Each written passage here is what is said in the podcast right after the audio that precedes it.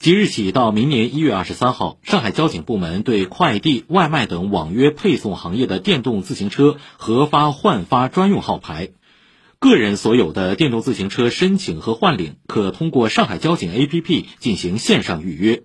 根据相关法律规定，从事外卖、快递行业没有按照规定使用悬挂专用号牌的电动自行车，将被公安机关处以五十元以上二百元以下罚款。请听报道。下午三点，这是外卖送餐低谷时段。记者在浦东交警非机动车电子号牌陆家嘴换发点看见，送餐骑手们正排队进行车辆检验并办理专用号牌的手续。叮咚买菜的小哥某先生告诉记者。他是接到公司通知才来申领专用号牌，如果不及时换领，或将无法再接到订单。我们换电子牌照了，对。谁通知你过来换的？我们公司嘛，这个外卖行业快递也是都要换的。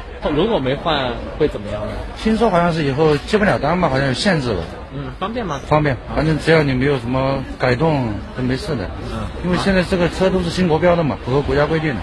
需要注意的是，个人名下电动自行车换发和新车注册登记专用号牌的，可以在上海交警 APP 上进行预约服务；未经线上预约的，非机动车登记系统将锁定无法办理。浦东交警支队车身大队副大队长赵磊提醒：车子是要交验到场，要符合国标，电瓶、电机和制动这些重要的技术参数是要符合这个标准。材料呢，包括个人身份证。那车辆方面的销售发票、三 C 产品认证、车辆产品合格证。